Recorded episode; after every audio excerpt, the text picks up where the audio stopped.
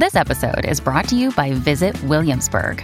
In Williamsburg, Virginia, there's never too much of a good thing. Whether you're a foodie, a golfer, a history buff, a shopaholic, an outdoor enthusiast, or a thrill seeker, you'll find what you came for here and more. So ask yourself, what is it you want? Discover Williamsburg and plan your trip at visit williamsburg dot com. Another day is here and you're ready for it. What to wear? Check. Breakfast, lunch, and dinner? Check. Planning for what's next and how to save for it? That's where Bank of America can help. For your financial to-dos, Bank of America has experts ready to help get you closer to your goals. Get started at one of our local financial centers or twenty-four seven in our mobile banking app. Find a location near you at bankofamerica.com slash talk to us. What would you like the power to do? Mobile banking requires downloading the app and is only available for select devices. Message and data rates may apply. Bank of America N A, member F D I C. Cord Jefferson came to me about it. It totally reduces us to a stereotype. It's patronizing and... That's Jeremy. That's Jeffrey, Jeffrey Wright. Wright, not Jeremy Allen. Not Jeremy Allen White. White, right, White. Okay. Like really, but like being a very grounded intellectual exposition plot in a larger film, you can simply warp through oh, time. Yeah, yeah. Like he's in the Hunger Games, isn't he, and stuff the like that. The artificial intelligence has gone sentient. What you don't realize about things is yeah. there is magnificent. Aliens he, above he, us. He does a lot of that in Westworld. He sort of rushes and slows. He does the rush slow. He does the, I'm coming up with this, but how but p- profound. If we can't realise the aliens' potential, how can we defeat them? Anyway, American that- fiction.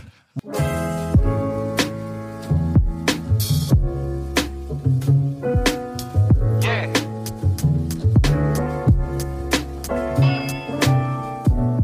Sorry, you just inhaled a colony of bacteria in the milk. So... I obviously make a cup of tea when I'm here at James's, and James has a very bad habit of having milk in the fridge that expired one hundred years ago. And but, I, but I have new milk. Habitually, yeah, but you didn't tell me that. I just saw the one. I habitually always sniff milk because there's nothing worse than making a nice Your cup of tea and then you pour the milk in. And um, it comes out as close to cheese. I mean, I feel like I'd cracked open Tutankhamun's tomb and just like wafted in an yeah. age old. I feel like I've got an Aksuna in my face now. Yeah. I'll never forget uh, as a runner once, like doing office admin and like little sort of office tasks. The head of production was like, James, whenever you're free, the staff fridge has just got a couple of things in it. It's all right to just go through and get rid of things that are out of date. And I was like, yeah, like I was really busy, so I never got round to it. And I got actually got round to it like a week later. And the site, the, the office fridges sometimes, because yeah. no, no one's responsible for it. People forget lunches. There was a jar of pesto. To this day, I think I opened it and a hand like reached out to grab me. But it was it got so bad that it was fluffy around the rim of the jar. Like the the, the mold had like beyond got broken yeah, beyond yeah. the void of space. It was looking it's for like a new food source. The Last of Us, it, literally. That's why you got to do weekly cleanings cleanings out of your, of your fridge at an office place. Very boring, yeah. but like someone this had been like. You know, half a year. Oh, at least of just people leaving things, and I just I remember like it stunk up the kitchen. Once you start getting oh, it yeah. all out, awful. I sent I sent an I sent a company email around. Did you? yeah, I was like, please, uh, could you dispose of your lunches? It was lunches? More funny. I think the subject was you don't know what I've seen, and then I just like told people, please, uh, please don't do that. Yeah, I went to um, a nice film experience last week. Oh, yeah. I went to uh, the cinema at three thirty on a Wednesday afternoon to see mm. not a current film, I went to see an old film, I went to see All That Jazz, which I won't be reviewing on the show, but uh, it's uh, if anyone wants to see a Bob Fosse movie from the seventies, go see it, and it's very hard to find, mm. and that's why I wanted to go see it, because I was like, oh, they're showing it at the Prince Charles Cinema, which obviously in, Lo- in London shows lots of old things, mm. and when I booked my tickets, it was a fairly sparse screening room, and I thought, that's fine. Yeah. And then when I get there, first of all, packed, absolutely really? packed, and I'm like, I, I've, to the packed to the point, every seat was taken that I thought I must be here for the wrong film, because I was thinking, mm. surely you're not all here Only to see. I would like this. No, but I mean, it's just more like there was a huge uh, cross section of people there. I mean, mm. talking young, old, arty, yeah. non-arty, um, and I'm like, surely you're not here all to see mm. like Bob Fosse's nineteen seventy-nine film All That Jazz, because like I've been tracking this film for years. I've been waiting to see it, I, but sure enough, everyone there was. Mm. And what was what was I didn't expect from this cinematic experience was that it was a piece of film. It was a, a reel of the film oh, from from the seventies. So oh, it comes brilliant. Up with the old B B F C. Well, I don't think it was even called the B B F C then, like yeah. National Film Logo. And like The Holdovers, but legit. Literally, like legit. And it's like All That Jazz. And the this, the frames are so scratched. There's really? so much debris on yeah. each single frame. And at first you're like, I can't watch this. It's like it's like watching someone sketch over the, yeah, the image. Yeah. But actually it gives it such a nice quality. Mm. And also the colour had... changed, had aged, of, of or clearly of the film stock itself. It had yeah. this kind of reddish, slightly faded yeah, look shift. on it, which you get used to. Mm. But looking at it first, I was like, oh, wow, I'm looking at a, watching a genuine historical mm. article here. It was quite nice for a yeah. change to see to see that. It's interesting, like you're like seeing a piece of history being bled through light. Yeah. Very nice, yeah. And I realised how conditioned we are to expect to see things in four K remastered. Even mm. from the past, you're like, why isn't this pin sharp? Well, the trend now is that, you know, we, we design cameras and lenses that have no profile, no character, no distortion, no vignetting, no barrel. Like now we are adding those back into our... into our films. Like the best filmmakers shoot with vintage lenses from the seventies yeah. because they like character. But in like commercial world, you want to get rid of chromatic aberration and character. You want the cleanest image because you're usually being paid for like a high yeah. quality product. Whereas in cinema, you're like, actually, I want the character introduced back. Like the new mm. the new Arri Alexa camera, which is like the camera that wins all the Oscars for cinematography, has film stock presets within the camera, and you can choose the size of your film grain, the wow. roughness yeah. of it, how much of it there is. Like baked into the image, you can basically choose a stock. It's that's, very cool. But that's why it's so you can't tell anymore. You, but you can choose it. That's the thing. Whereas in the yeah. past, you, that was all you, you could choose with. But had, now yeah. it's like, now you can mm. you can choose it. Yeah. Welcome to episode one hundred fourteen of Pulp Kitchen. Don't know why yeah. I paused. Forgot like I forgot where I am. Yeah. Where am I? It's right behind you. um, Last week, we reviewed Society of the Snow and All of Us Strangers. And can yes. I just say, we got a great response to both those films. It yeah. was really, all week, it, we had emails dinging in and comments on the YouTube video and comments on the social post. It was really nice yeah. to hear everyone's response to those two films, which have really struck a chord. And I'm sure we'll get to some of those in the emails later. I feel like Society of Snow, of the Snow really picking up with the film film fans. Yes, really, it's really... I'm really tempted to see it. I might try and do it this week. Yeah, and it has... Um, I was looking at the numbers. It has been this hit. And it's quite interesting when... recent weeks when you and I have talked about how films, when they go on Netflix, they seem to disappear. Yeah, streaming the streaming service sort of rollout can yes. be conducive to, to films not getting the legs that they deserve. But this is the opposite. This is a film that's yeah. gone onto Netflix, had a limited theatrical release, but yeah. went onto Netflix and has become a word of mouth hit. And, Where and that accessibility, once you hear the word of mouth, oh, and it's on Netflix, which has quite yeah. a critical mass from film consumers, people having, right? You're like, oh, great, I'll just go and flick it on. Yeah. Watch it on a Tuesday. And also, um, but also with limited sort of marketing push. Yeah. Like, like it's become a sort of a global uh, hit because people are just saying, oh, this story's really amazing. You've got to go, got, got to go and watch it. So mm. that was really nice to see. And, um, J A. Bayona, director of Society of the Snow, even followed us back on hey, on uh, on Instagram, gave us our gave us our review, a little bit of a share. So that was really awesome. So if you him, haven't listened to those, go and listen to those. Him and the lead singer of Busted follow us. And Zoe Ball. Zoe Ball. And oh, somebody else. Somebody else recently followed us. Oh, and Benedict Wong. Oh, yeah, Benedict Wong. An Avenger. An Avenger. A an Avenger. Avenger. Yeah. I, I Benedict Wong, I don't know if you're listening, but hi. Yeah, hey. Just anyway, big hi. Fan. Big, yeah, big, big fan. Big fan. Love to see you and stuff. We must collect them all. Collect all the Avengers. Yes, yeah. I'd like we to. can start with the periphery assistants to the yes. actual Avengers, but we'll take them. We'll take them. Um, so that's I think Fa- Falcon would be good. Anthony think, Mackie. Well, he's no Falcon anymore. He's now Captain America. Uh, true. So yeah, you're, how dare I? Yeah. We were so close. Oh. We would have got him. Um, we have three films to review for you today. Three. Mm-hmm. You, mm-hmm. I know what you're thinking, what, two? But no, today we're doing three. three Two of which are Best Picture nominees for this year's Oscars. We'll be reviewing American Fiction and The Zone of Interest, as well as, completely differently, Argylle. We also had a chance to go to a Q and A with Jonathan Glazer for The Zone of Interest, so we'll give thoughts on yes. that. And our, but we'll be part of the review, but him talking about the film afterwards, our mm. impressions of the film.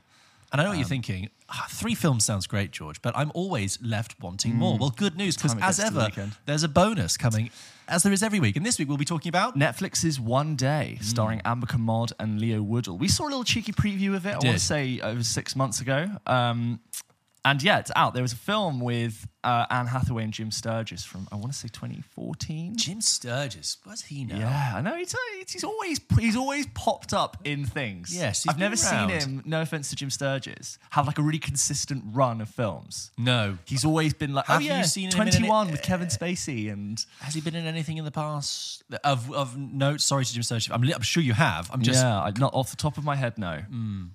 Mm. But yes, this is the Netflix show. Very much sort of a uh, a child of normal people. Yes. In my eyes. I don't think this show would exist without the presence no. of and the hit of normal people. But we'll get onto that in the bonus. Absolutely. That's we'll coming later this week. But for now, three movies to talk about, which we will, we will begin by doing now. Cord Jefferson came to me about It the, totally reduces us to a stereotype. It's patronizing and...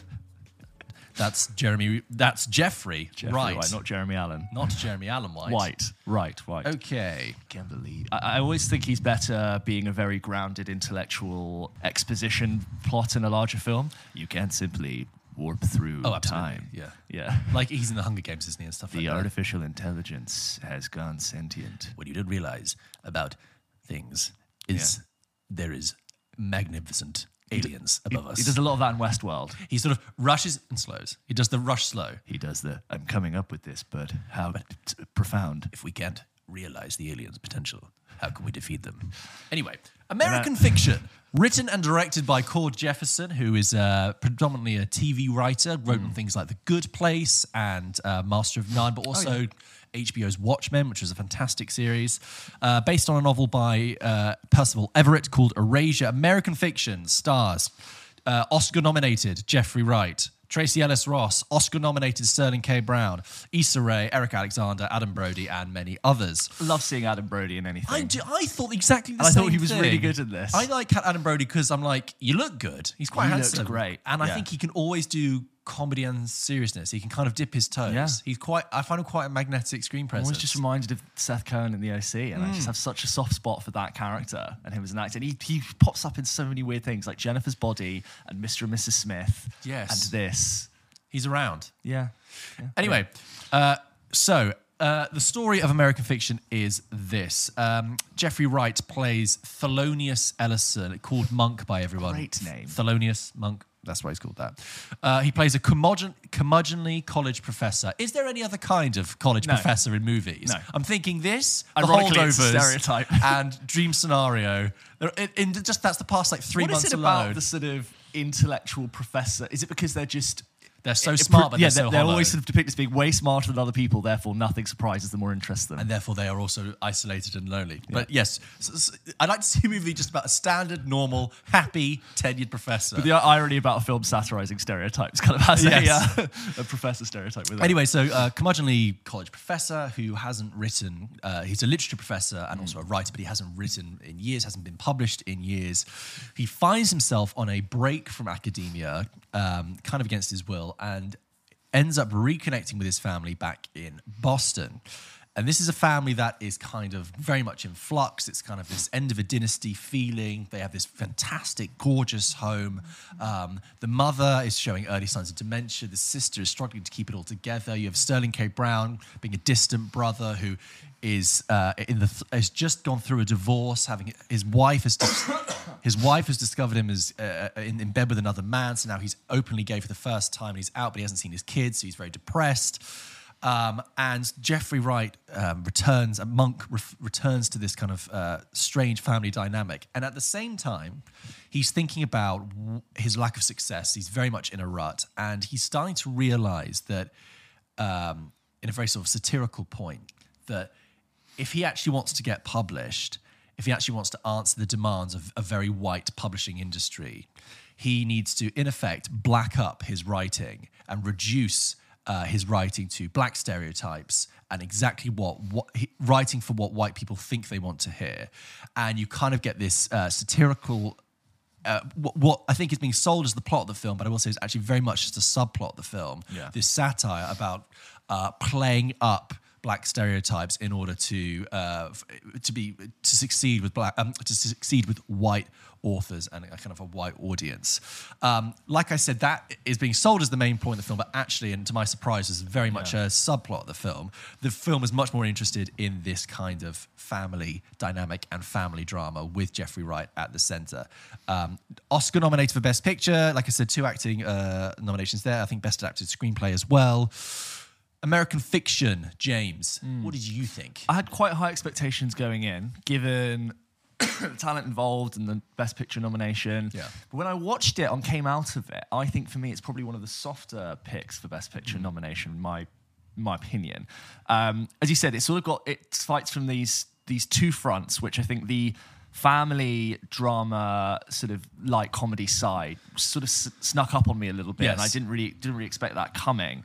Um, but what I think is really funny is the central satire of American literature, American characters. There's a really funny moment where he's just flicking through T V and it's like, and now some of the great cinematic pieces yes. of African-American history. And it's like cut to montage of slavery, ghettos, gangs, yeah. violence, poverty. And it, it, it is, is very funny, and dealing with a white audience and a white white publisher mm. on, on that side, I think is really well done. I also think, uh, obviously this, this is what this film is all about, but it is very rare to see Uh, middle-aged, middle-class black people in cinema Absolutely. depicted as part of a sort of middle-class liberal intelligentsia t- trying to deal with problems as such as where to put our mother in a care home. You, you do not see black characters really yeah. portrayed in this way, and I do praise it for that, and I do praise it for pointing its pen at the other side and laughing, and I think most of that satire is done well, and I, yeah. I, when I, where I did laugh was in those scenes.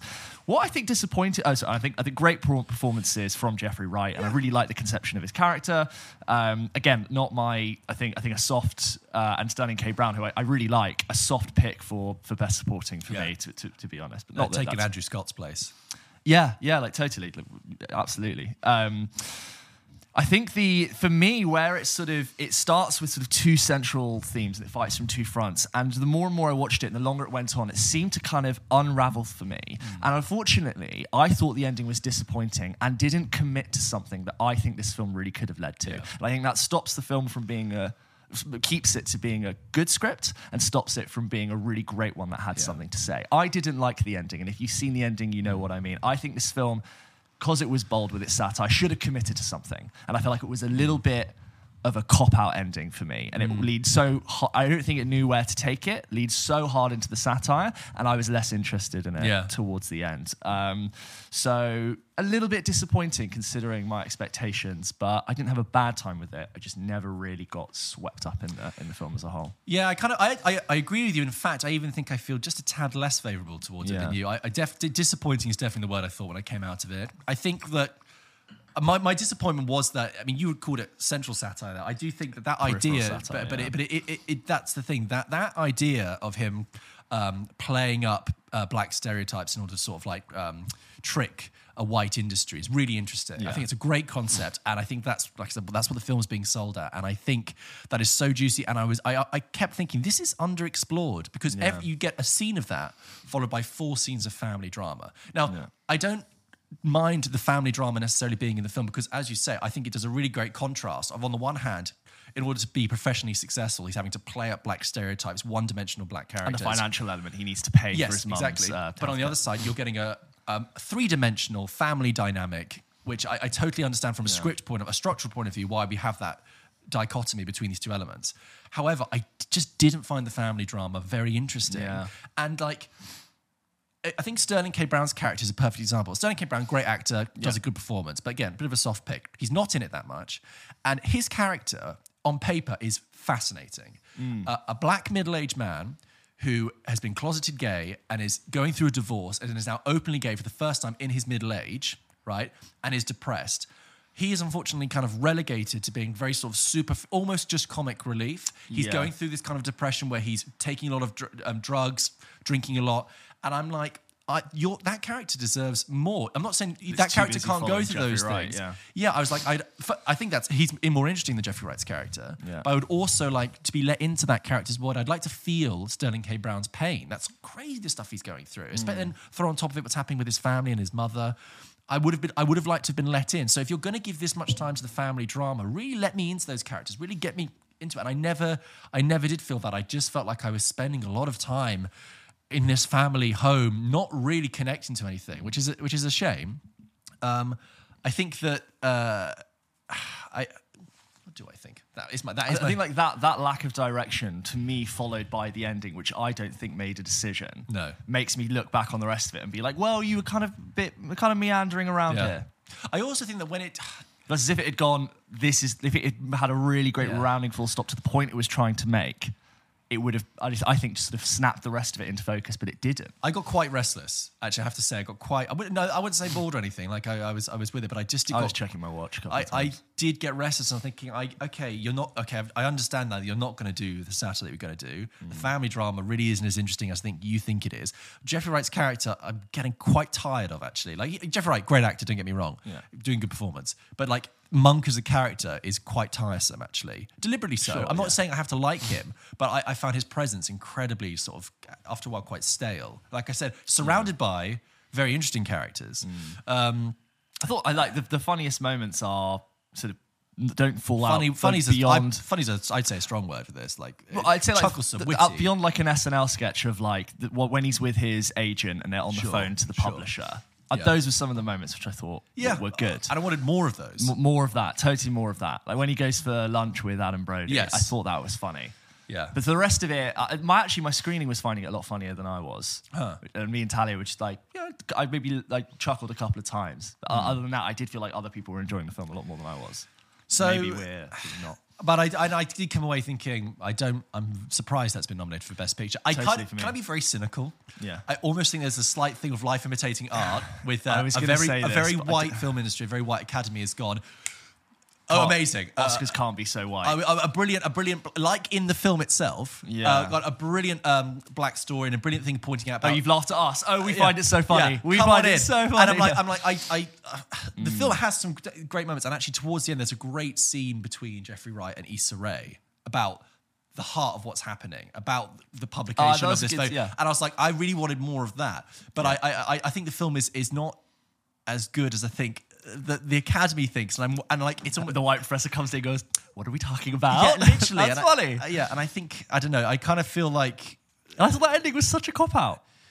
Yeah, but I kind of think I think that's what's happened with the film in, the, in real life is it's kind of been swept up because I think people have, have, have put a lot of pressure on this film to mean something greater than it is, and I think mm. yeah, I'm like I, everything you say is is there. Multi-dimensional characters, yeah. family drama that you don't normally see. It's just not terribly compelling. Interesting. Yeah. Yeah.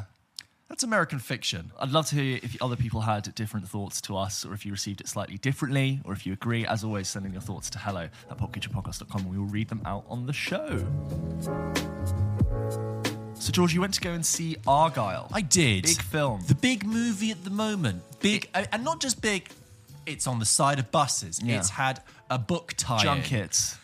All the stars coming to the premiere. In that very, uh, I think, an, an aesthetic I don't, I'm growing to slightly dislike, which is a very Matthew Vaughn, mm. sheeny gold title, yes. tartan tartan fabric with, with yes. like a title over it. I'd actually like to know your... Kingsman, Man from U N C L E. Your, what? The, it's not tartan, but I know. And uh, the, What uh, is it? Like a, it's like not a blushed bonquette. The, with the diamonds. Diamonds, There's yeah. a specific word which for it. Which they're using King, Kingsman as well, because I think because of the suits, they have like a sort of, um, like a suit material for, for that pattern. It's not yeah. checkered. It's like no. It reminds me of like a, a, a jester, like a jester, jester. Yes, like, like, a, jester like a nice bonquette on a on a train. Yes, you know. Yeah, yeah, yeah. That's, that's the sort of anyway. Yeah. Yes, so Argylle, which uh, is a new two hundred million dollars movie directed by Matthew Vaughn. Matthew Vaughn, of course, who made the Kingsman movies, three of those. He also made Kick-Ass, X-Men Layer First Cake, Class. X-Men First Class, and I, uh, I really like Matthew Vaughn films until I don't. Right. Anyway, um, Argylle has a cast, a, a, a galaxy of stars. Henry Cavill, John Cena, um, Bryce Dallas Howard, Sam Rockwell, Brian Cranston, Samuel L. Jackson, Ariana DeBose, Catherine O'Hara, and that's not a spoiler, one scene, Richard E. Grant. So they're, they're all in there. Amazing. I mean, um, just, just throw put, him there. Put him in everything. Put him in everything. Thank you very much. Oh, and Dua Lipa as well. Um, but I forgot to mention her because she's in the se- movie for about as long as she's in the trailer. Which is not what the poster wants you to think. The they post- want you to think it is a Henry Cavill a, a, a spy comedy movie. Starring Henry Cavill and Dua Lipa. So the premise of Argylle is thus. Uh, it's an original script, an original idea by Matthew Vaughn. Uh... Ellie Conway is a is a spy writer, spy novelist, and she has a, su- a successful series of novels called Argylle. And in the Argylle world, which we see recreated before our eyes, the, the spy of Argylle is played by Henry Cavill in a velvet, ridiculous suit, looking like a very buff waiter, mm. and, a, and, a, and, a, and a flat top haircut, yeah. which looks ridiculous. But it doesn't matter because it's a fantasy world. It's a fiction world. Mm. He has a sidekick played by John Cena and Ariana DeBose, and he's a, you know, a smooth-talking Bond pastiche, right? He's so ready to play Bond and everything but Bond. Yes, he's like, he's too old for Bond now. He won't be yeah, Bond. But no. maybe maybe he'll be a Bond villain one day. Bond. I think it would have been a solid Bond. Yeah, absolutely. And uh, in the real world, in the real world of the film, Ellie Conway, played by Bryce Dallas Howard, is a very, these books are incredibly successful. Mm. She's doing very well, but she's very lonely and she just lives life with her cat, mm. played by Matthew Vaughn's cat. Big whoop. Um, and uh, Matthew is, that, Va- is it in the credits as Matthew Vaughn's cat? It just is his cat. Yeah, I don't know what the name of the cat is, but uh, no. by the way, Matthew Vaughn married to Claudia Schiffer. Did you know oh, that? The model. Oh, for, nice. for like years as well. Like yeah. a new thing. Just there. Great. And I noticed a few Claudia Schiffer books made their way into the background of certain scenes that, as well. That's shameless. Yeah. Um, anyway. Uh, she, she plays a successful novelist and she, like I said, very lonely. She decides to go and visit her mother uh, one day, played by Catherine O'Hara. She's on the train. And what happens, of course, is that Sam Rockwell, in full sort of Jesus beard and, and hair, sits down in front of her, who reveals himself to be an actual spy, a real spy. And he says to her, you have to come with me, in a very sort of, you know, uh, any sort of mm. spy movie thing. You have to come with me because you're in great danger. Yeah, your life is in danger, you're in great threat. And she sort of goes, what? No, damsel in distress. Reluctant uh, heroine, pulled away and whisked into a world of espionage, you know, uh, full of spy movie cliches, blah, blah, blah, blah, blah, blah, blah, blah, blah. Um, here's the thing about Argylle. If you have followed the news recently, you'll know that it has got some excoriating reviews saying it is uh, one-star reviews everywhere, one of the worst films ever made. Um, I, I can just say I'm not... Gonna, I don't have as strong feelings about the film as that. Mm. I don't think it's a complete car crash, but it is not very good. And why is it not very good? For a couple of reasons. First of all, for this film to work, uh, it's a silly film, and that's fine. I, I know it's a silly film. Matthew Vaughn knows it's a silly film. Mm. We're all on board with it being a silly we film. We don't mind silly. We don't, we don't mind silly. Dungeons and Dragons was silly, and it worked. We got time for silly. For this film to work, though, it has to be fun. And it has to be a little bit funny, and it has to be witty and, and kind of a bit a bit smart, do something. Mm. Uh, it's not funny, it's yeah. not charming, it's yeah. not fun, it's charmless, lacking charisma, yeah. and incredibly derivative. Like that, that's what's mm. so sad. I saw it and I thought, okay, well, you know, it's a new I P. At least we're getting, so we're not getting a fourth Kingsman movie, we're getting Argylle, yeah. which you've created, which is great. But it is it's less original than an, an than an existing I P. It's the same thing mm. we talked about ages ago when we talked about Don't Worry, Darling, which looked yeah. like an original film, but was actually so nothing derivative original. Of everything else. There's yeah. nothing original in it. So, it, I mean, literally derivative of everything. The whole reluctant heroine, um, kind of uh, freewheeling hero dynamic between her and him, Sam Rockwell and, and Bryce Dallas Howard, has just been done so many times. I was even seeing like a bit of The Mummy, you know, between Brendan Fraser and Rachel Weisz in there, wow. done much better in The Mummy by that. Yeah. And, and actually Matthew Vaughn has said he wanted to kind of, he, he was taking inspiration from a film called Romancing the Stone, which, which is a very swashbuckling oh. with Matthew Doug, Michael Douglas and Kathleen Turner. But so that kind of dynamic, like I mentioned about The Mummy, is there, but much better in The Mummy, just just, mm. just much better and more Mummy's charming. Great. I think Sam Rockwell and Bryce Dallas Howard don't really have any chemistry at all. Um, So it's also derivative of Matthew Vaughn films. It's, it looks so, like a Matthew Vaughn spoof. Where Matthew Vaughn, he, he does in this film what he's done for the past few films, which is, you know, cartoonish, over-the-top set pieces, and uh, f- mm. fighting scenes, right? You know, slow-mo, camera doing round, full of moments of humour. I'm fine with that. That's mm. okay. But I have seen that before quite a few times. And also with Kick-Ass and with Kingsman, those scenes of ridiculous cartoonishness were then punctuated by real scenes of violence. So mm. you'd have like the church scene in Kingsman, which is yeah. crazy, but you'd have people getting actually shot and you see actual blood. Or or in Kick-Ass with Hit Girl, when she's going around with her blade, like you're seeing people actually getting, you know, you, it's it's given a little bit of grit underneath its fingernails. Mm. Problem is that this is cut for a twelve A. So all the cartoonish sequences remain cartoonish and flat and, and, and uninteresting. And people mm. get shot and they just sort of fall to the ground. And not that I'm like a bloodlusting waiting for violence, but I'm like, these scenes are meaningless. Yeah. It, and they're just they're just derivative of Matthew Vaughn. Um, the script is really, it, it, it's just it's just not funny. It's not charming. And um, it's baggy. It's like there is humour in there, but the pacing of it is so baggy and the timing is so off. I was like, oh my God. The, the first, I'd say, ten minutes, I was actually on board with. It begins with a, say, a scene from Argylle mm. in which Henry Cavill has to escape and she, he has to chase Dua Lipa, and it's set in Greece. And I was like, I'm fine with this. I can see that it's tongue-in-cheek. I'm okay with that. I, I recognise that the dialogue is deliberately hammy, deliberately um, silly. I'm so fine with that. The problem is, is that when that scene finishes and you go back to the real world, you realize that the dialogue is equally clunky and equally bad in the ostensible real world. You're like, oh, mm. the film is not getting any smarter. Now we're back in the real world. Also, that opening sequence, however much I was kind of on board with it, it's I couldn't help but think that this was done better twenty years ago in the beginning of Austin Powers three. With, right. Do you remember the beginning of Austin Powers three where it's like a chase and it's full of action? It's a, yeah, it's a helicopter. Yeah. And then at the end, it's like, it's Tom Cruise playing Austin Powers and it's Gwyneth Paltrow oh, yeah, and it's yeah, yeah. Um, Danny DeVito is Mini-Me and it's like Steven Spielberg's directing it. And it's yeah. a nice fun thing. And I was like, that's more entertaining. That was funnier twenty years ago. And in fact, let's go full spoof. The ghost sense, of the yeah. ghost of Austin Powers kind of lingers over this. I've not really? seen an Austin Powers. Well, that. well, I haven't seen Austin Powers in a long time, and I'm Me sure either. it does. A lot of it doesn't hold up, but I was thinking, like, what more do you have to offer here in terms of a Bond pastiche? Specifically, has something to say, but also specific, specifically pastiching Bond in the sixties as well. That kind of camp stuff. I was like, we did this. Yeah. We did this twenty-five years ago with Austin Powers. What are we still doing here? Um, the script is weak, and I.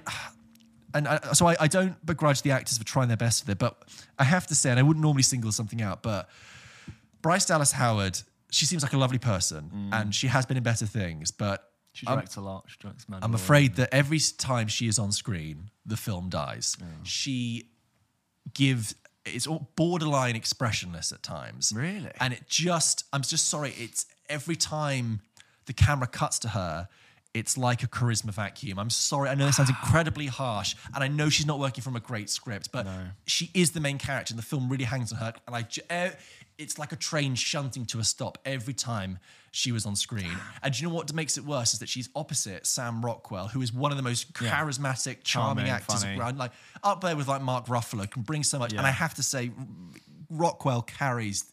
carries this movie. He's got Argylle marks on his back from having shouldered this movie for two hours and yeah. twenty, by the way. Two hours two twenty. Yeah. Mark right yeah, off. Yeah, exactly. Um, no.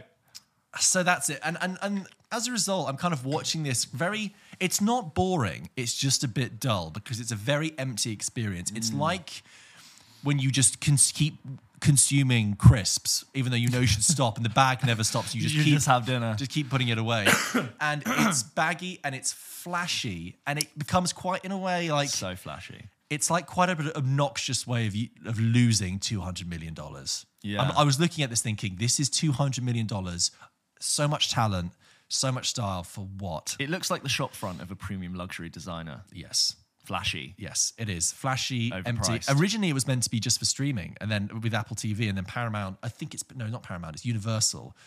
They, they, they were like, oh, we're going to make this a big release. And yeah. I, I'm sorry. It's, it, again, I'm not, it's not, tr- it's not a disaster. I wasn't angry with it in something the way I was like, like Five Nights at Freddy's, which was just making, making me seething. I was just sat there thinking, what's this? I saw it, with, I should say, I saw it with my, my girlfriend and her mum, and they both liked it. They, they, they, oh, they really? said, oh, it was kind of fun. They chuckled along, and I was like, fine, but I didn't hear anyone else laughing. Yeah. And I was just kind of just watching things on the screen. Most people will watch this film on a plane. Yeah, and, oh my God, it'll be a plain and film. And they will sleep through it, and they'll wake up and they... Because the plot is also incomprehensible and fine. silly and also tied to nothing. There's, the essential uh, premise, once Sam Rockwell has taken Bryce Dallas Howard, is like, oh, this shady government organisation, uh, headed by Brian Cranston, um, wants you because you, everything you write in your novel seems to come true. And, like, you're on the... So... we're going to go to this place and, and like, we don't know what happened to this spy after this certain point. So maybe like, what would you say would happen in the book? And I'm like, okay, so you're telling me as an audience member that basically the plot is going to be written in, in front of my eyes. You're, you're literally going to make this up as you go along. The character mm. is going to make up what happens, not based on any sort of discernible skill. It's not like, oh, I'm going to have to use my real intellect to hack into this thing or whatever. It's just, oh, oh, let me think. Um, well, I guess the character would do this. And I'm like, that's boring. Yeah. That's not interesting. What can I do with that? Come on, Argylle. It's interesting how, like, you, genuinely before the reviews came out, it looked bad. It looked yeah. sheeny. It looked flashy. And I just don't think, maybe because we're quite pressed to the ground, a, a film telling me that it's slick isn't enough for me to believe it is. I've, I don't, the more I, it tries to show me that it's so cool and slick, and maybe it's going to be a satire of that, am I going to go like, oh, wow, yeah, slick film. I also, doesn't, doesn't I, I kind of, I knew it was off because, like, I couldn't really tell you what the what the central like hook. There's not a hook for this film. The, the the tagline of the film is "The greater the spy, the bigger the lie." What the hell does that mean? Yeah, well, what does that what does that mean? When you look at that on a bus, what does that tell you? Yeah, nothing. Okay, yeah. When you saw the, when I saw the poster for, for One Day, two people, twenty years. I get it. Yeah. It's easy. Break your heart. The greater the spy, the bigger the lie. That that sounds desperate. Like yeah, yeah. That tells me you don't know what this film is about. It will sit next to the sort of Ryan Reynolds action comedy graveyard, mm. R I P D, yes, Six Underground, and what's that one he did? Hitman's Bodyguard, Red, Red Notice, Red Notice. Yeah, like very slick, very sheeny. Yeah, sort of. Comes, goes, great paycheck for Ryan Reynolds or whoever was involved yes. with the sort of contract for a streamer. I, um, and I, I think and it ends with also with a bit of like sequel bait as well. Mm. And I'm like, oh, I, just, I haven't talked about the most egregious thing in it. Sorry, I didn't say yeah. I was going to. Oh, here's me saying, oh, I didn't find it particularly obnoxious, but then I did.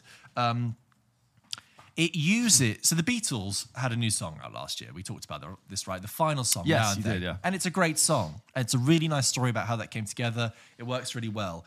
Not only does that song feature in this film about three times, it's actually part of the score. They take the like the, the main melody of Now and Then and they work it into the score. So it's like playing over any sort of romantic scene or any sort of like oh. thread. It's just in there. It becomes the sort of the motif. Beatles, yeah. And I'm, and I think it's and I'm like, why is this in this movie? Because mm. you have a song that's a piece of genuine artistry, and you have this, which is a piece of nothing. Yeah. Why are you... Uh, stop ruining Matthew Vaughn. Stop ruining this song for me. It's funny because like ten years ago, I would have probably thought, oh yeah, like Matthew Vaughn could probably direct a really good Bond film. But I think the films he's made in the last ten years make me think, please no, I don't want Kingsman Bond. I don't want... Yeah. I don't know, that brand of um, subverting it. But anyway, that yes. was Argylle, guys. You. If you managed to catch Argylle and you had any similar thoughts or disagreements, please send them in to hello at pop kitchen podcast dot com. We'll read them out on the show. Please note how I took one for the team there, because James, James, I said to yeah. James, I was like, oh, I'm, I'm going to sing Argylle with Anna and her mum. Yeah. And you were like, in that case, I'll leave it to you. Yeah. I, I see, I've seen plenty of shit. I've seen plenty of shit for this podcast that you've not seen, so I won't hear it. Like but, what? Um, Blue Beetle. Yeah, that's true. Um, well, D C, uh, some D C one. Seen uh, Multiverse of Madness, yeah. Quantumania. Yeah, well, I saw um, that. I did see those eventually. Yeah, but like in time for the show, yeah, that's so true. We could have a review out. Yeah. I saw it. Yeah, I would have loved to have watched it on Disney Plus yeah. three, three months later yeah. in my own time. um, but yeah, Argylle. When you need mealtime inspiration, it's worth shopping Kroger, where you'll find over thirty thousand mouthwatering choices that excite your inner foodie. And no matter what tasty choice you make, you'll enjoy our everyday low prices, plus extra ways to save, like digital coupons worth over six hundred dollars each week. You can also save up to one dollar off per gallon at the pump with fuel points. More savings and more inspiring flavors make shopping Kroger worth it every time. Kroger, fresh for everyone. Fuel restrictions apply.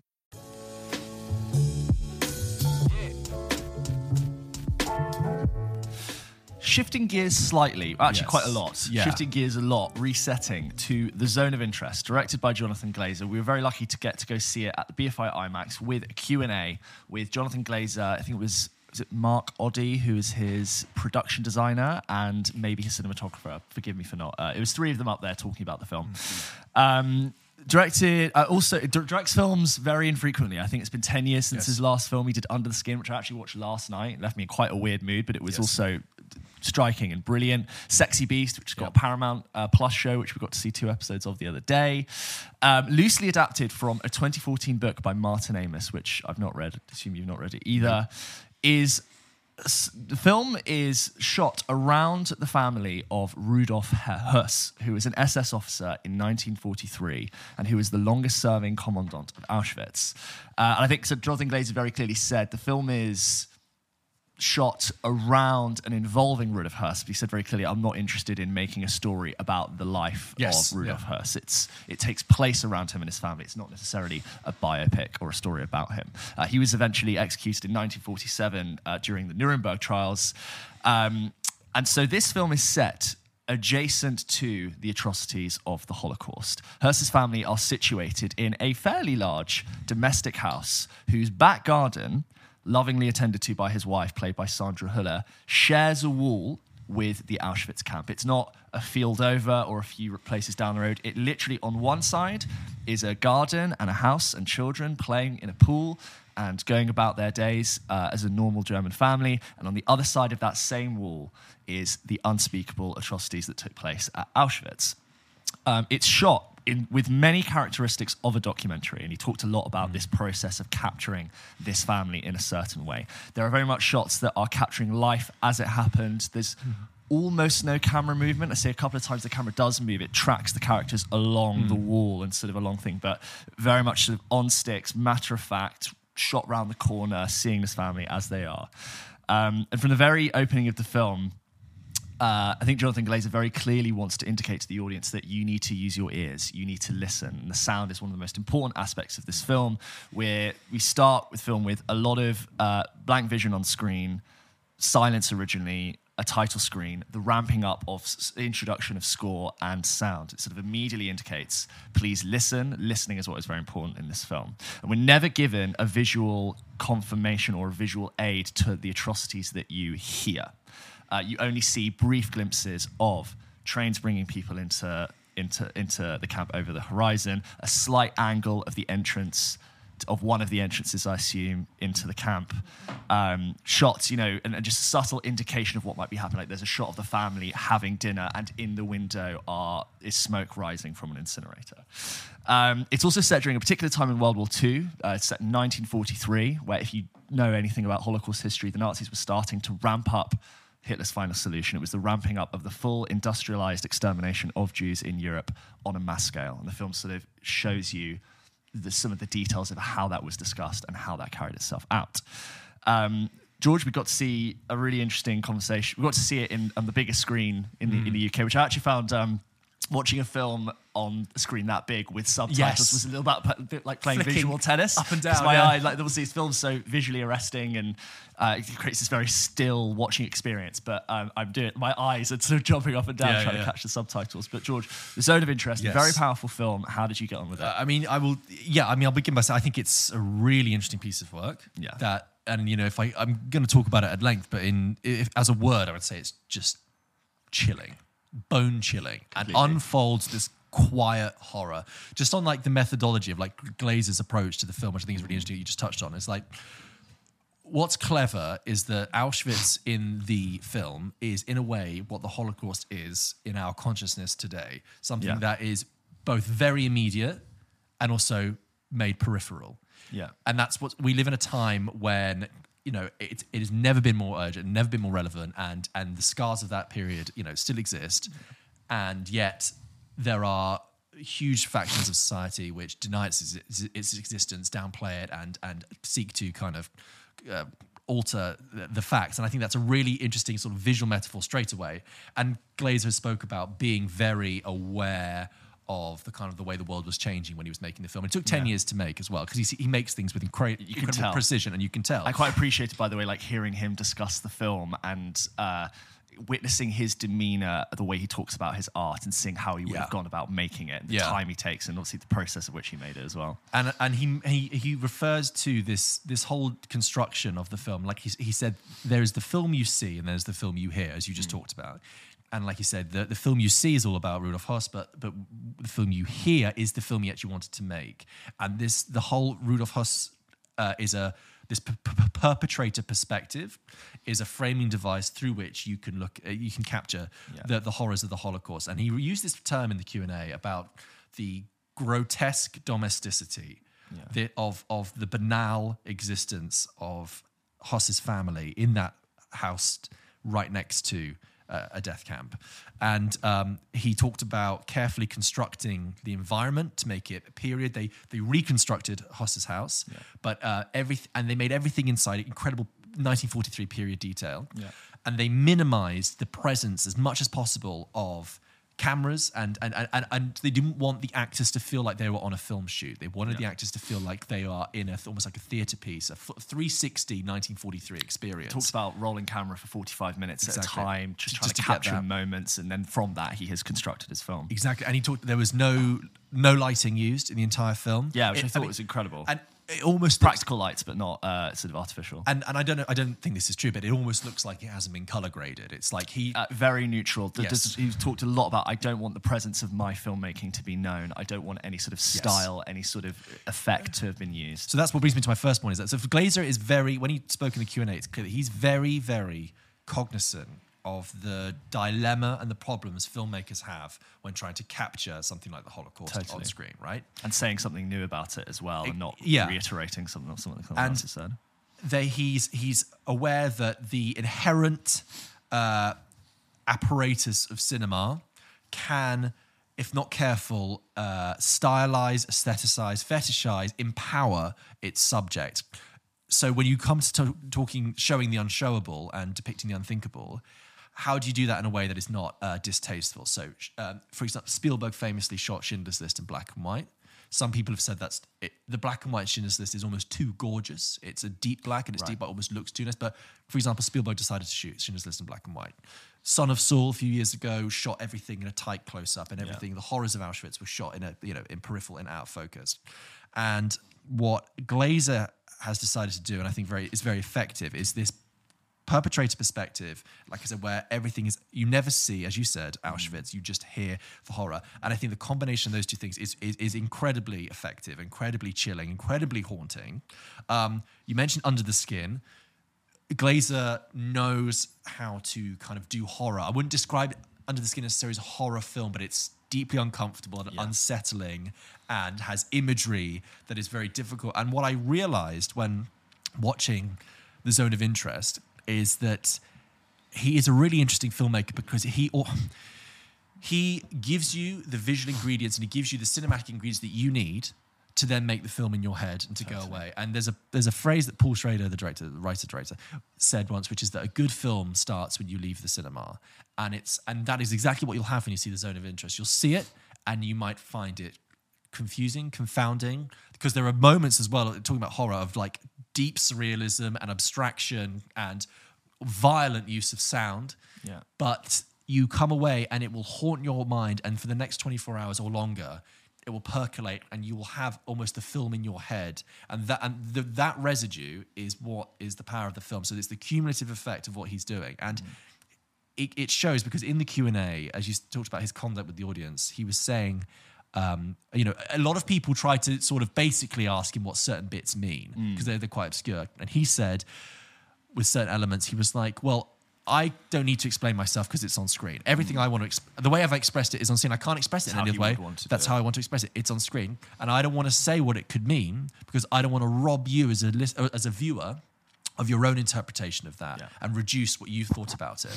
And I think that's brilliant. And I think that is what The Zone of Interest is all about, is providing you with stimulating, provocative, unsettling imagery, unsettling cinema that you will come away and and, and and piece together and have this kind of haunting sense in your mind. That's what I think is great. I will just say there is a couple of moments. The only my I, my only slight reservation is that I think there was a few times that I became very conscious of it as a formal exercise. This contrast, this juxtaposition between right.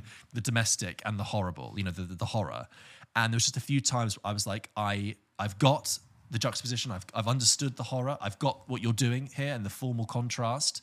Um, what else have I got to go, what else have I got to explore within myself now, and mm. what else have I been given, apart from just seeing that this is a visual, that this is a formal contrast. So that's a minor thing, um, but other than that, I think it's a really, really kind of staggering, haunting piece of work that exists mm. beyond the cinema screen. There was an interesting question in our screening where someone talked about uh, film being used in education to sort yeah. of tell, like, you know, inform people about the Holocaust, and someone, you know, praised, I think she praised the film for not being rated eighteen, and that it makes this mm. more accessible as an education. Yeah, it's a twelve for the Holocaust.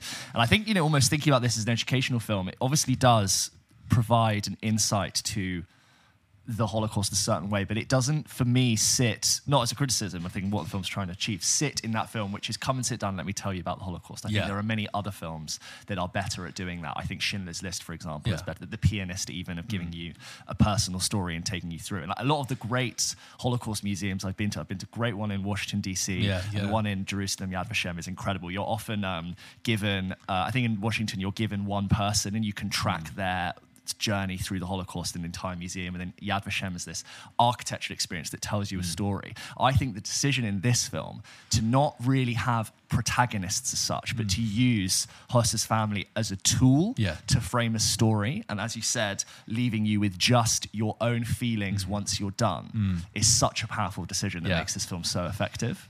I agree. I think it's one of the most violent films I've ever heard. But that's and, it, yeah. And I yeah. think it was deeply unsettling from when it started all the way through to the very end of the credits. The credits forced me to be quiet and listen to them, which we were, we were obviously going to stick around anyway for a Q and A, but the use of sound and the rising, I think the most intense part of the score is the crescendoing sound that happens in the mm. credits. And if you know about what is going to happen next in history, mm. that music and that mm. following yeah. of darkness had a really deep, unsettling yeah. effect on me. I will just say also on that point yeah. is that um, because a strange thing happened, because we were having the Q and A afterwards, the lights kind of came up, but everyone had to stay. And so typically in a cinema, that they would let the credits play out and people would kind of shuffle out quietly, but yeah. people kind of sh- started to shuffle started in their seats. And you and I, though, were I just, just like... Cu- I, just, I, couldn't, I couldn't quite speak to you yet. Yeah. And I was still, exp- I was still like trying to process this film, experiencing the end of the film, which is very vague, yeah. and specifically what he does with score, which I think is really... I think it's a yeah. really clear... I totally understand what he's trying to do with the credits there. I found it d- deeply uncomfortable, deeply unsettling. Some of the most sickening shots for me were watching uh, Sandra Hüller's character. I think she's just brilliant in, in this yeah. as well. She's really a top actress. Um, just th- some of the most sickening shots were her showing her mother, who's come to visit them in this mm. house, the garden, and just talking about, well, you know, I'm hoping these can grow over, and this will be quite nice because it's yeah. come over here. And for her, it represents everything that her indoctrination would have told her is the perfect German life: a house in the countryside, father living very near to work, with children that have space to run and yeah. play.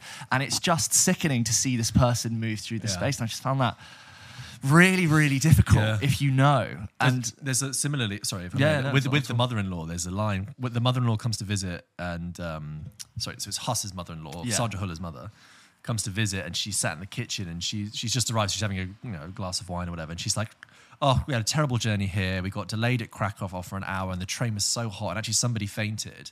And I was like, that is so uncomfortable because you're talking about your benign transport experience yeah. from Krakow to Auschwitz when we know the Jews were loaded on cattle trucks. Yeah. And uh, set, I, it's just, it's... Ugh. And even when she mentions the, like, I think some of the sounds and some of the terrible things that happen, Sandra Hüller just goes, ah, oh, you know, it's whatever. Like, she doesn't even want to yeah. engage with it. And like I said, visually, the... The, the, there's a cycle of sounds that happens in this film. Yeah. There's visual, you see the steam of a train yeah. bringing people in. You then hear the sounds of people being rounded up and shot and despairing. And you hear the sounds of people banging on gas chambers. You hear the sounds of incinerator, and the cycle repeats yes. itself. I'm not sure that, I didn't actually think that was the sound of people within the chamber. I think it was just the sound of the mechanization of the whole thing. But, yeah, but could either be, way. Could be either. But you but. are, but that's also, that's also what the film shows as well, is it's the industrialization of death. Yeah. It's the mechanization of death, in which you have me- meetings between German high command yeah. about talking about something that is a logistical issue for them. They might, they could easily be talking about parcel delivery or yeah. or uh, clothes production, war munitions being exactly. sent around. But it's like, it's, oh no, we have this amount of product. Over are you here ready that needs to receive moved. This many people in this and period of time? Yeah, incredibly chilling in that respect. It's like the uh, the, the monster in this is the, you know, you think about Amon Gert in Schindler's List, played by mm. Ralph Fiennes, probably one of the worst monsters ever portrayed yeah. in cinema. If you've seen that film, you know. But like, there is no monster in this film. Yeah. I don't look at any individual character and think that was the atrocity. The atrocity is yeah. the complicity in it, and the sort of the contrast between what is yeah. otherwise very domestic and benign. And I think, going back to the horror element, it's like the monster and the horror of the film haunts everything like a spectre. And Mika Levy does the score for this in the same way they did the score for um, Under the Skin. And I, I, I was thinking about The Zone of Interest, the music that they use in it, um, which isn't available yet, because I wanted to go and find that that uh, horrific yeah. final track. But um, it just made me think that I think Mika Levy is up there with like one of my favourite contemporary composers yeah. for films. For films, was up there with Johnny Greenwood and Trent Reznor, that you can't necessarily, necessarily place. This, yeah, and it, and and the and the sounds at the beginning, but particularly over that final credits, is this. It's indescribable, really, but it's this yeah. awful, growling, horrific, high-pitched choral element that is is like grotesque but yeah. powerful, so powerful. It captures the imagination. And I, and I think it's it it's it's brilliant. And then, again, this haunting spectre throughout, and there's these also sort of strained growls. Do you know the yeah, growls sort of, that'll bubble and, up yeah. within within scenes? You'll just yeah. suddenly hear like a drum. You know, you know. Usually when we talk about films that are thematically completely different, we talk about like we film is often it's it, it will criticize a film for looking like it's made itself up as it's gone along, right, and not quite had a clear vision of what it wanted to set out to make, like Argylle like Argylle or just like any of these films that feel like big studio films that yes. never really stuck to the script. You think about these long forty-five minute takes where I think he, in the best kind of way, didn't yet know what form this domestic visual element yes. would look like. And he talks about filming this boy playing with his with his toys while the sound of people being executed is happening literally fifty meters away. And then there's this one really interesting scene where the boy goes and hears something, goes to the window and closes his window, but is he not quite old enough to understand yeah. what's happening, but knows that the sound yeah. is unpleasant. Yeah, he, fl- he, he, fl- he flicks away and sort of, he hears something he that he really something. shouldn't. And then he flicks away in a way that, that's like oh. a boy. Well, I thought it was like a boy hearing something that he shouldn't do and yeah. not comp- not knowing what to do. He, I think the boy knows he's heard something horrific, but doesn't yeah. know what to do with and it. Doesn't quite un- and doesn't yeah. understand. Doesn't not understand privy it, to yeah. the information. Uh, just that, that, that format of mm. finding something on the day that you shoot it yeah. just is, it really works for this. Yeah. And it's very, very, um, I don't know what that sound is. I think they're testing the fire alarm, but anyway. Yes, um, interesting. But yes, the Zone of Interest, I think it gives us a top, top yeah. praise from us. Definitely go and see it. Please see it in the cinema. Absolutely, please, please. absolutely see it in the cinema. If not for the visual and just for the fact that it's going to sort of take you out of the rest of the world, for the sound, I think, it's so yeah. important to see. I think actually it's quite, the film is so carefully constructed, the sound design, everything, and as a, almost like a piece of theatre that you really have to, yeah. out of respect, oh, I think, go see like it, theater, yeah. go and see it in, in the cinema. Um, yeah, terrific. And we'd love to hear what people think of it as well. Yeah. The Zone of Interest. Um, please let us know your thoughts at hello at pop kitchen podcast dot com. But definitely the best film we've spoken about this episode. Yes. Yeah. George, should we go through some of the emails that yes. we get sent into the show Let's every do it. single week? Love it. Love the energy. Sorry, it's great energy in the studio today. Uh, guys, if you wanted to send in your questions, your thoughts, your concerns, you can do by writing into hello at pop kitchen podcast dot com. Just... Bevan did. Bevan writes into the show and says, hello, there. how's it going? I thoroughly appreciated the movie suggestions. I did find myself... Uh, Bevan, Bevan went heartbreak, had a heartbreak. Huge yeah. news, Pop uh, Kitchen. Uh, but, you know, we sent her some heartbreak recommendations. Yeah. Uh, she says, I did find myself in the world of Tolkien, as recommended by James. Can't beat a bit of Legolas to soothe a broken heart. They're taking the hobbits to Isengard. Also, I went to see The Colour Purple, brackets twenty twenty-three, yesterday. I've seen the original and the stage production. Uh, was So was looking forward to this new version. The performances of the central cast were absolutely brilliant, particularly Fantasia Barrino, who played Celia, and Danielle Brooks, who played Sophia. The large dance sequences with big ensembles were also, were also fab. However, I felt very let down by the sound design. There were multiple times I noticed that the voice of the actor would be heard, but their mouth was not moving, ah. or the syncing with the audio wasn't great. The singing itself was incredible, but was definitely recorded in a studio, so we lost that raw feeling on screen, making some of the musical numbers feel a bit hollow. Great job on the pronunciation of the Irish last week, by the way. All my love, Bev. I've noticed in a lot of films when they shoot the over-the-shoulder shots, yeah. when when the person whose shoulder yes. they're shooting is talking and their mouth doesn't sync up. That happens surprisingly a lot because they yeah. want the reaction but not the I the had sync. noticed it, and then uh, Anna pointed it out to me, and then once you notice it, you can't look back. It's particularly pre- noticeable in things like sitcoms where you're switching yes. from multicam. Yeah. And they thing. need, yeah. Um, um, you know no, what? Sing- single cam? Multicam? No, yeah, it'd be multi-cam. multi-cam. Yeah. yeah. There are multiple cameras. So. Yeah. Um, you know what uh, was you could praise Tom Hooper's Les Mis for is that there was a real rawness to yeah. its musical performances because they were sung as you saw it yes. uh, in front of camera. It wasn't why recorded. They, why don't why they, don't they do, do that, that more? Yeah, was that really was good. good. Yeah, I, and all the singings, in, all the singing in it is really good, apart from Russell Crowe. Yeah, I, I like. Which I could have told you before I'd seen it. I think. You know, I, I, I've seen that film a few times, not for a while. I've seen it twice. Like, yeah. I like Les Mis, and I actually quite liked that film. And I thought when they did the Anne Hathaway I Dreamed a Dream, oh, one unbroken great. take in sort of a dark room of just the raw performance, great. brilliant. Yeah, she sort of talks through it. And a lot of people were very mean about that film. I know. And yeah. I think they just didn't like musicals, so go away. That's coming out. They're, they're re-releasing that. This this month in cinemas, remastered in Dolby or something for the for the better right. sound. Okay. And if you look at the poster they've done for it, it's fine. But Amanda Seyfried's hand is too big for the hand in relation to her body that's grabbing Eddie Redmayne's face. Oh, it's a bit dodgy. That's strange. It's a bit of a dodgy Photoshop there. Anyway, anyway, this next email is from Ollie, who says, Barbie snubs at the Oscars? Hi, James and George, George and James. Every year there seems to be a debate that rages on social media whenever the Oscar nominations are announced. twenty twenty-four has been no different. This time, the major controversy seems to centre around Barbie being snubbed by the Academy, mm. despite receiving eight nominations, the fourth most of any film that year, um, due to neither Greta Gerwig being nominated for director or Margot Robbie for Best Actress. I understand that with the themes of the film and the nomination of Ryan Gosling for Best Supporting Actor, um, he, whose role as Ken is the, in the film is, is simply essentially to represent the patriarchy, on the surface, it looks quite jarring. However, Barbie wasn't a film that was made for award season, so if anything, no. the fact that it has received eight nominations, including Best Picture, should be seen as a remarkable success. Greta Gerwig was able to create a film which had an important messages around patriarchy and feminism that also had mainstream appeal. Barbie was the highest-grossing film of twenty twenty-three, yeah. with the box office approaching one point five billion dollars. That is huge. That is, that huge, is huge, yeah.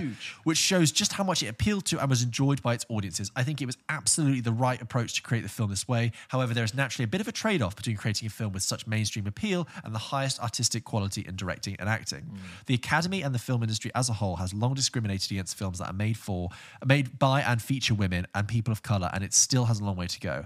However, in the case of Barbie, I struggle to see how either Greta or, Greta or Margot can replace any of the nominations on, on merit, and I think there are certainly more egregious exclusions in these categories, namely Céline Song and Greta Lee for Past Lives.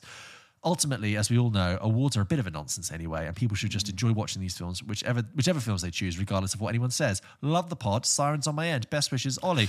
Lovely email. The Barbenheimer films, Barbie and Oppenheimer, in case you didn't know, are, are, are two films that...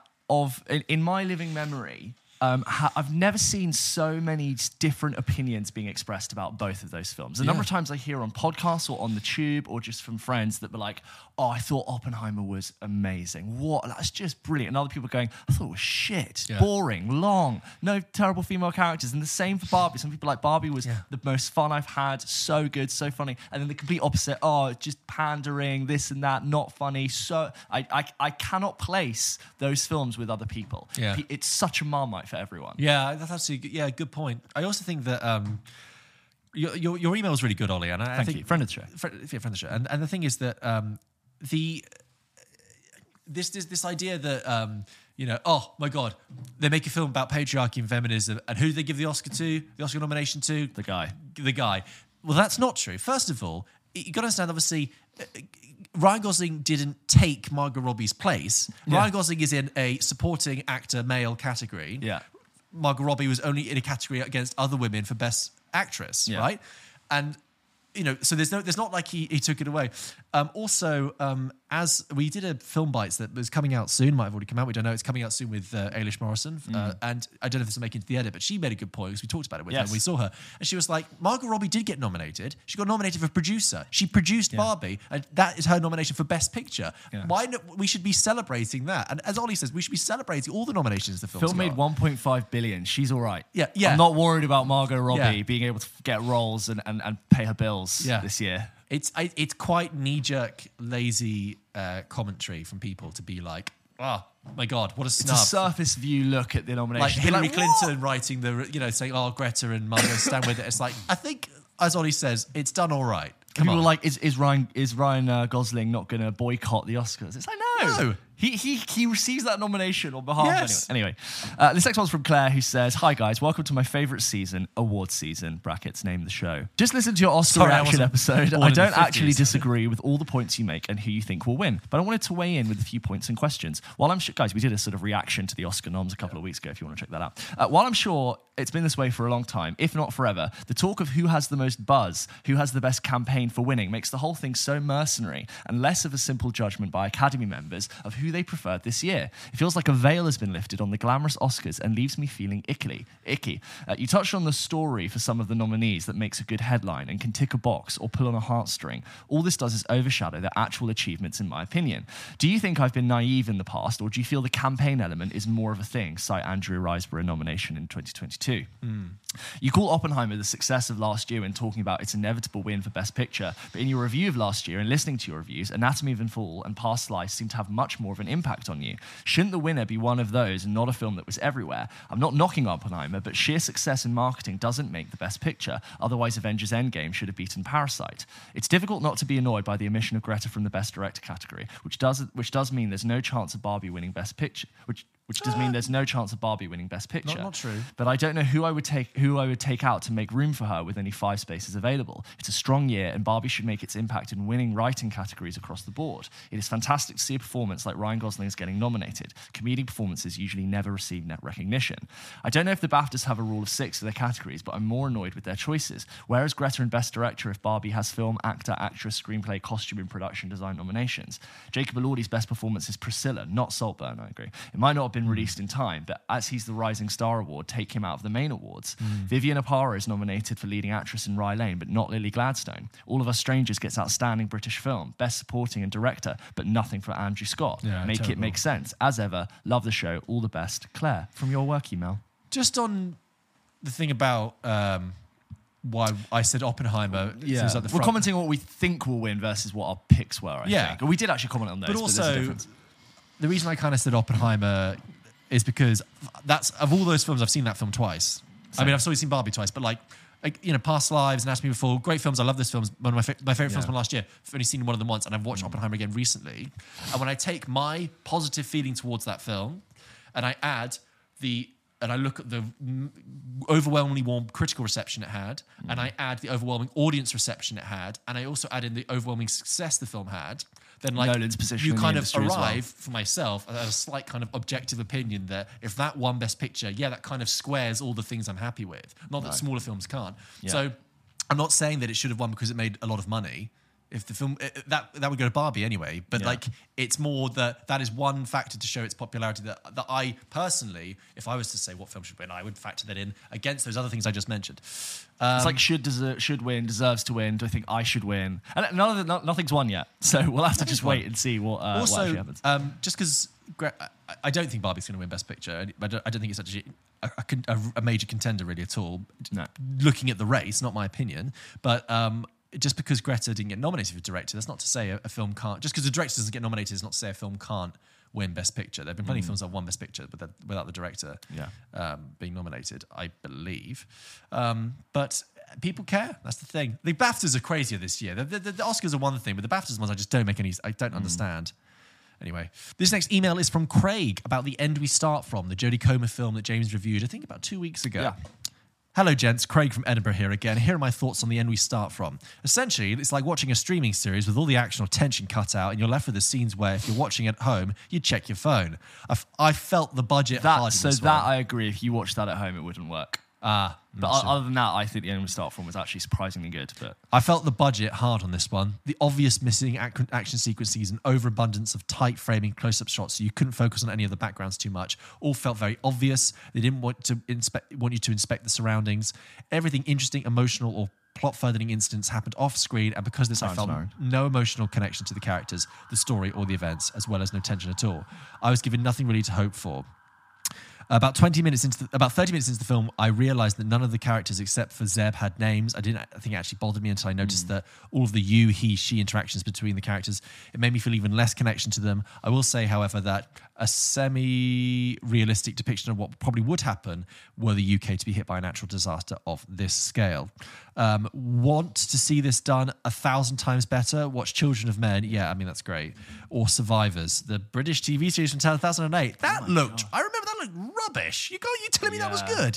Thanks again for the pod and have have a great week, Craig. Craig, just on your thing about um, you know, the obvious missing missing action sequences and and, and the un- overabundance of tight framing, like it means you felt the budget. Give them a chance. Like yeah, they, they, I, they got, they got to, you know, these films. You got to give low budget films a chance to make make themselves. I disagree. I thought like the the off what what you're not privy to off camera is part of the strength of it, and I really admired it. It's, it's I don't think it's a budget thing. It's it's just like a minimalist storytelling, which I actually think compared with other stuff we usually get in that genre, I found it very interesting, and, and actually it worked for me emotionally towards the end. But um, I do I do I do totally think if you didn't see that in cinema, it doesn't have nearly the same effect. Mm. It's true for all films, but you know. Uh, this next one is from Cameron, who says, hello, George and, George and James. Second time writing in. Hope you're both doing well. I finally caught up with your back catalogue, and I'm now condemned to waiting every week for an episode. What fresh hell is this? Special shout out to your twenty twenty-three review. I thought James's take on Past Lives was spot on. Me and my partner loved the film as well. It was heartbreaking, beautiful, and we're still talking about it. And I completely agree with George's favourite scene from Babylon. Such a great moment. I work in film and T V, so found it very relatable, if not a bit triggering, and thought the scene was execute, executed brilliantly. I wanted to write in again because going through your episodes got me thinking, how do you guys do what you do? Your podcast is of such high quality, and I know you have busy lives which include full-time jobs, so I was interested in what goes into making each episode. Do you guys meet to brainstorm ideas, then spend a few days researching slash watching films? What do you edit on? Avid, Premiere, Final Cut, et cetera? And what's your approach to that? Is there a contingency plan if James gets arrested at the airport for having a Leatherman blade? I guess I'm interested in what the weekly production schedule of Pulp Kitchen looks like. Hope that's not too personal of a question. Obviously don't reveal any trade sig- secrets. Sorry for the long email. Keep up the good work. All the best, Cameron, sent from my iPhone. Guys, come in. Team, production team, come in. Yeah, yeah. It's us. It's us. Um, uh, we see films every week anyway. We do talk every day about the show and what yep. we're doing and where it goes, but we don't editorialize it now. We're very no, much. It's t- it's we know that we we're going to cover new releases. Yeah, if we get early access to something, that's usually uh, we, it's quite easy to know just from the marketing cycle what the big film is of that week. Uh, we edit on Premiere Pro. Um, we don't really research. We'll sort of independently make notes and plan yes. our thoughts, yeah. but I don't necessarily research for long amounts no, of time. Most of my time is spent I think, editing. I think also because we're trying to give, you know, we will have enough information to to be useful for for the film, so to say, you know, who directed it, what they've done before, and yeah. that kind of thing. And, but I think we don't ever want to. Uh, we're trying to give a review that's based on our feelings towards the film, you know, and and and, a, and a, we don't want to have much. We don't want to, I don't know, we've never actually spoken about this, but I think in a way it's like, we're not here to, to break down all the production notes and give you all the facts. That could be interesting, but also in yeah. a way that like, you guys don't have that going. Minutes. You guys don't have that when you go into the cinema. So we don't want to, we... I think we've very clearly taken the structure and format of a radio format film review. Right. And we've taken that into into our show. Um But yeah, it's it takes a lot of time. It takes an extraordinary amount of time to do a podcast properly. Yeah. And thank you for your compliments on it. We thank just you. Ju- we do just genuinely care that yeah. it's the best it can be, sounds the best it can be, looks the, looks the best it can be, and is consistent. And that's the uh, that's the tough part about it. But Cameron, you're very kind. This next email is from Matthew, who emails in and says, "Hi both. Um, Past Lives is up for Best Picture, but doesn't feature in any major categories other than original screenplay. Whereas Nyad seems to be in contention for a number of categories, but isn't in Best Picture." Check out George's review last week. Do you think there is there needs to be a review of the Oscars nomination process with bi- the big snubs, Saab, uh, the big snubs, including Barbie, Saltburn, and All of Us Strangers, getting fewer nods than expected? Where a film like Past Lives, which I really liked, is winning over Nyad, which I haven't seen, despite the latter getting more nominations overall. That might have rambled a bit. Sorry, Matt. Um, well, just on that question, also what was t- touched on in a previous email about like it's all to do with lobbying, right? It's all mm. it's all a ruse, guys. It's all about lobbying. It's just like the film companies will. You, you, you know, the voting body is only so big, and those people are, are just people who make up a voting body, and they only have a certain number of time in an awards in, in the months preceding an awards show to watch things, because you don't want to get their attention too early because they'll forget about it. So mm. lobby, there are awards departments in every major movie studio whose job it is is to make sure that people are thinking about your film and, yeah. and are voting for it. Not the public, release, the voting body. They'll be putting on screeners, they'll be putting on mixers, they'll be putting on Q and A's, they'll be putting on... By the way, the day after the Oscar nominations came out, I went to the cinema and they had, there was already an Oppenheimer trailer yeah. with all the stars and the reviews and nominated for blah, blah, blah, blah, exactly. blah. That was ready to go the next day and in cinemas. And it, ultimately, it is, and, and therefore, the bigger, the more budget you have, the more you can pay for the extra screenings, the the the, the gift baskets, all all that kind of lobbying. Mm. It doesn't win Oscars; you can't pay for an Oscar, but it's like it's in the mind. It's it's in the mind. That's the thing. And if you if you're a really tiny film, sometimes you get to break through, which mm. which is which is great. I don't know if that answers your question, Matt. But two more emails today. Oh, and also, like you say, Saltburn is a big snub. Not for us Not for personally us, no at all. Um, but I know other people like that film. This one is from Huel, who says, "Hi guys, long time listener. Absolutely love the podcast. I've listened to a few over the years and have never found one that chimes with me as much, to the point where I can take your recommendations as gospel and dive right in, something I've always found difficult to do when recommending films by friends. Up until now, or don't be disappointed if we have a review, an opinion soon that you just completely disagree with, that's okay. Uh, up until now, I've not had a reason to write in. That was until I watched Butcher's Crossing this week, having just finished Red Dead Redemption two after five years of off again, on again. It's such a five years on and off again game. Uh, I fancied a period piece of the same setting with a bit of a twist. I stumbled upon Butcher's Crossing and gave it a go. What a Ride. Nicolas Cage plays Miller, an intense and recalcitrant, recalcitrant buffalo hunter looking for funding for one last great buffalo hunt as the herds slowly shrink with the overhunting during this time. Fred Hershinger plays the college dropout naive enough to find this pipe dream. Jeremy Bobb also stars as the expert pelter needed to aid the mission. I'm basically writing in because it has been a week since I've watched this film and I still have no idea whether I actually enjoyed it yet. Huh. The acting was good, Cage and Bob in particular lifting the film with their brilliant portrayal of hardened men with nothing to lose in an even harder wilderness. However, the use of gore and hallucinations to frame the feeling of cabin fever the group experienced later on in the story was so well done and powerful, it was actually quite off-putting. When people ask me what I've watched recently, I ask about Butcher's Crossing. I don't know what to reply with. It's a weird film that did its job so well, I came away not really sure if I enjoyed it. Do you guys have a film that has done similar? Is this maybe an example of a film that doesn't owe me anything, let alone a sense of enjoyment? Content once the, once the credits... Con- a sense of enjoyment slash content once the credits roll. Uh, P S. I spent nearly three years listening to you guys on my lunch break, tucking into a meal deal. I concluded that James is a chicken bacon lettuce sandwich with salt and vinegar crisps and a can of Coke, and George is a chicken Caesar wrap with some Monster Munch and a Pepsi Max. Am I close? Thanks, uh, Howell. I would, I've not, not, mu- not Monster Munch, uh, never. Uh, chicken, oh. B L, B L T, no. Salt and vinegar crisps, bang on, and then I don't like Coke. Never. Really? Yeah. I, My mum really did well. She never allowed it in the house. And you know, yeah. when you're young and if you've never tried Coke, you're just convinced that I don't like it because I've never had it. So I spent a lot of my childhood being like, oh, I don't like Coke. I've, I don't really have, have never had it before. And then I got old enough to just like have it myself, and I never I never understood Coke as a flavour. It's not oh. a fruit. It's not a... Yeah, it's nice though. I mean, I, I, this is an advert. I know it's bad. Yeah. I only have, I would say... So a lot of people swear by it. Four Coca-Colas... A year. year, right? But yeah. when I do, like God, I enjoy really, it. And yeah. you've got to make sure that it's either out of a bottle or a can, never a plastic bottle. Yeah. A glass bottle is what I mean. On ice, that I usually my favorite time to drink a Coke is when it's so hot. Yeah, you, that's what people, like a lot of people say. Like, just, where some people like cereal Diet Coke drinkers always Coke, or they'll get dangerous. Go to Five Guys and they get a Coke with it. I've never. Oh no. And I just I try the flavor and I'm not anti it. I just don't. It just tastes sickly and chemically. Um, so no, I never ever drink Coke. I do not have one Coke a year. I don't have meal deals often. No, I think if I do get a sandwich, it will just be like this sort of more premium ham and cheese one.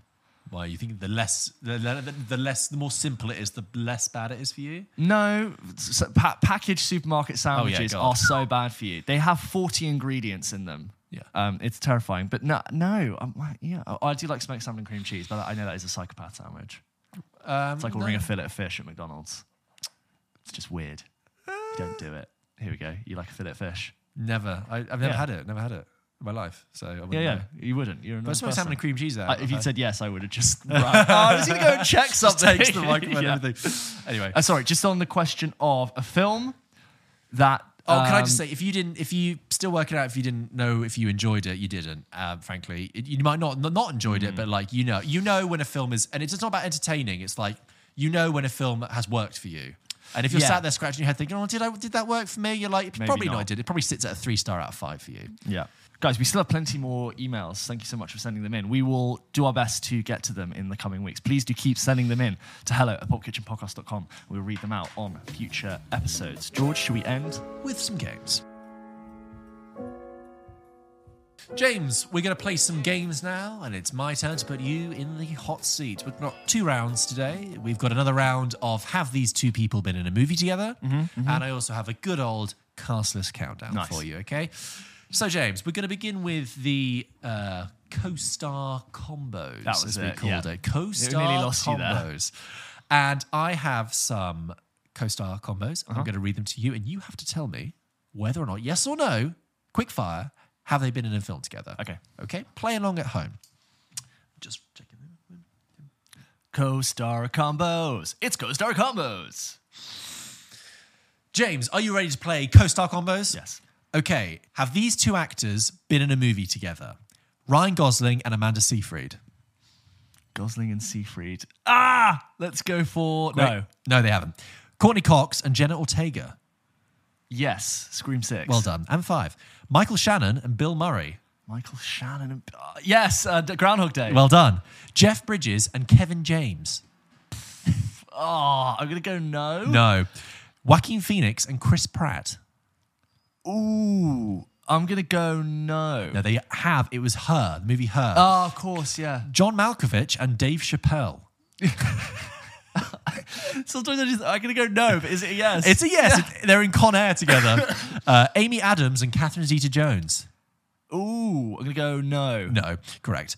Harrison Ford and Ben Kingsley. Oh, I'm going to go, I'm going to guess yes, but I don't know what it is. Yes is the right answer. The movie Ender's Game. If you oh, remember yes, that, the sci-fi yeah, yeah, movie, yeah. yeah. I used to watch it, yeah. Uh, Ewan McGregor and Scarlett Johansson. Ewan McGregor and Scarlett Johansson. I'm going to go yes. Yes, The Island. Michael Bay's yes, The Island, yes, remember? I remember, yeah. And lastly, Emma Thompson and Will Ferrell. Oh, have they done like a... I'm going to go... Yes. Yes, the movie Stranger Than Fiction from two thousand six. I didn't know what for, but it sounded familiar. That's the one where she's the author and he's she's writing it and it's in his head and he hears yes. it. But you did okay yeah. there. That's good, yeah. You yeah. know, some some co-stars are like, oh yeah, they did a movie yeah. together. Some It's always hard because some the reverse psychology of people who just definitely have. Yes. Now, therefore, because you've mentioned it, the likelihood of them having been in a film together like actually significantly increases. Uh, that was fun. I Which brings that. us nicely onto... Cast List Countdown. Nice. Because I saw this cast list and I thought, I can't believe we haven't done this one before. Really? So, James. Explain the rules, explain the rules for the kids. For the kids at home, Cast List Countdown is a game in which I will read out the cast list of a movie and James has to guess the movie before I reach the end of the cast mm-hmm, list. I mm-hmm. will start with some, pe- some famous people in there. Are they the leads? Are they not? We don't know. So, beginning with your Cast List Countdown, James, mm-hmm. guess the movie from the cast in three, two, one. Halle Berry. Catwoman. Pedro Pascal. Jeff Bridges. Mark Strong. Mark Strong. Julianne Moore. Is it Kingsman two? It is. Yeah. And we had Channing Tatum, Colin Firth and Taron Egerton after that. Yeah. Kingsman two, the golden pile of so crap, I've heard. Oh, yeah. I I've really heard, didn't get on with it. I've heard it's...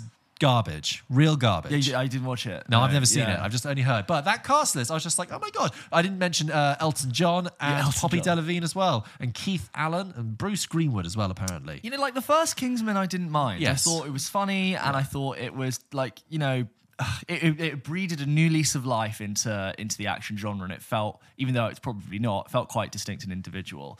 Um, and then I thought the second one just didn't click with me. And I didn't find it as funny. I didn't find it as charming. Um, it felt it, I felt too aware of it being yeah. a film being played to me. I think it got quite I mean it's got a lot of the problems that Argylle has, but basically yeah. I think also kind of then they didn't know what to do with it. Then they made a prequel called The King's Man, which I thought yeah. was so forgettable. Terrible I, title. I didn't even think that Matthew Vaughn directed that, but he did. Oh wow, he did. Uh, and so I don't know what the future is of that franchise. Did that make money? Like his Kings? They must be trying to do a Kingsman three with Taron Egerton and oh, what? What? Oh, Kingsman back back. Uh, not, yeah, a, a, a third sequel. Yeah, um, I don't know. Surprised. I think Taron Egerton can go do better things now. Yeah, he's a big star. He's free now. He's very talented go on, as well. You're free. Yeah. What's he got coming up, Taron Egerton? I like the King, first Kingsman because it was kind of like My Fair Lady thing. You know, you're taking someone yes, from across yeah. the tracks and kind of buttering them up. And Colin Firth. Yeah. yeah. Anyway, that was the episode that was, and those are the games we played. Guys, thank you so much for joining us for this episode. episode of Pulp Kitchen. We really appreciate you spending your time with us. Don't forget, we post new episodes of this show every single Wednesday. And continue, please, to follow us on social media, even more so now than ever, because we post content that is not on this show, on that channel. Yeah, go follow New Film Both Bites. Channels. Yeah, Film fun Bites. creators, fun film creators giving their hot takes. Yeah, the hot takes. It's really good fun. And yeah, so make sure you like and follow and subscribe and share and comment and just basically give us as much love as you can because it really helps us grow. We really do appreciate it. Can you rate us on your, the app that you're listening to us on right now? Yes. If it's Spotify, if it's Apple, if it's YouTube, thumbs up. It if, really does help also, us grow the show. If you are a person in any sort of position of power or you know someone who's in any sort of position of power, Marketing please, rec- budget. please recommend the show to them, yeah. please, and Producers. tell them what a great time you have when listening to it. That would really help us a lot. If your name is John Spotify, let's chat. Stephen know? Potify. Stephen Potify. yeah, Spotify. Um, and then that would be great. Um, Other than that, check out our bonus on One Day coming later this week. But I just hope you have a wonderful week. Have a good time. Bye-bye. Bye, guys.